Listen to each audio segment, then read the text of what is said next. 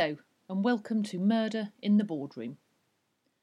I'm Helen Saxton, and I'll be bringing you an eclectic mix of episodes, all connected in some way with my business of delivering unique team-building experiences through interactive murder mystery challenges.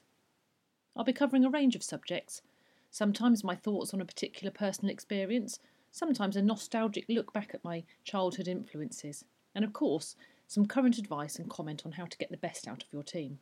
The theme of the murder mystery will always be present, as you will discover. Episode 4, Our Secret to Successful Engagement in Team Building.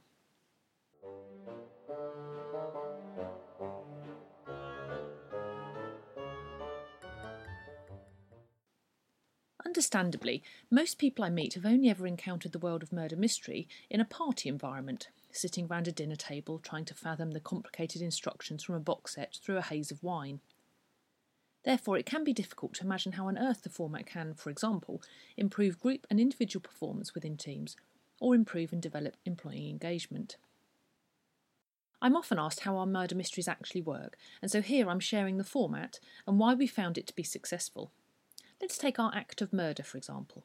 On the surface, it may seem to be an activity designed simply for fun, but there is method behind the murder.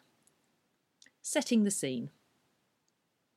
As facilitator, it's up to me to create feelings of trust, safety and connection amongst participants right from the beginning, while also making sure to communicate what the goal of the activity is. The most effective way of doing this is to introduce myself in character right from the start and maintain my alter ego throughout the whole activity. It's all about the first impression and starting with a strong premise. My character is tasked with setting the scene, announcing to the group that unfortunately the visitor who they have been told to expect has, in fact, been found dead in suspicious circumstances. Our suspects will then make their entrance. Each already has a strong feeling of resentment towards the victim for various reasons, and they are apparently shocked when told the news that he is no longer with us. By introducing the crime and the characters in this surprising and theatrical way, we're promoting the willingness required from the delegates to see it through to the end and solve the murder. They're engaged right from the start and are on board with the whole scenario, no matter how unusual it may seem. As our activity is more about the solving than the actual murder, we don't supply a body. Instead, the large team is divided into sub-teams and told that they will soon be able to investigate the crime scene and interrogate the suspects. By now, the teams are clear about their objective, to solve the murder, the way in which they will go about it, interrogating each suspect in turn and investigating the crime scene to look for physical clues, and the tone of the whole activity has been set clearly by the characters. The story is light-hearted, our characters are personable and extreme.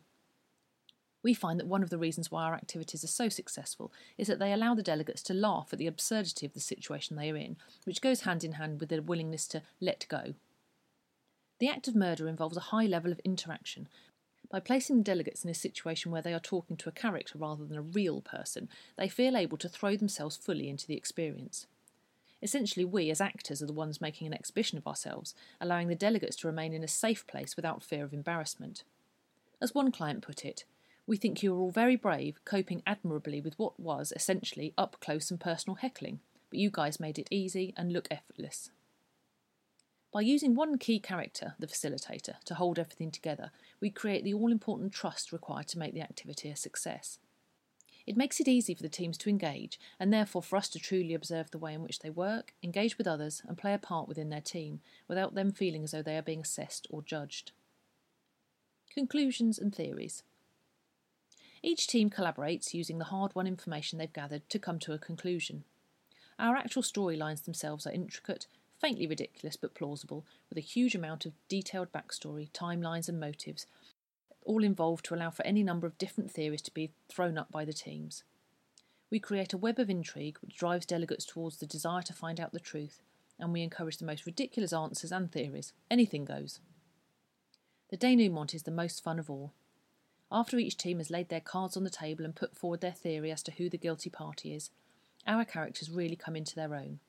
A full-on argument ensues, with each character admitting or revealing secrets about themselves until the true killer is unmasked.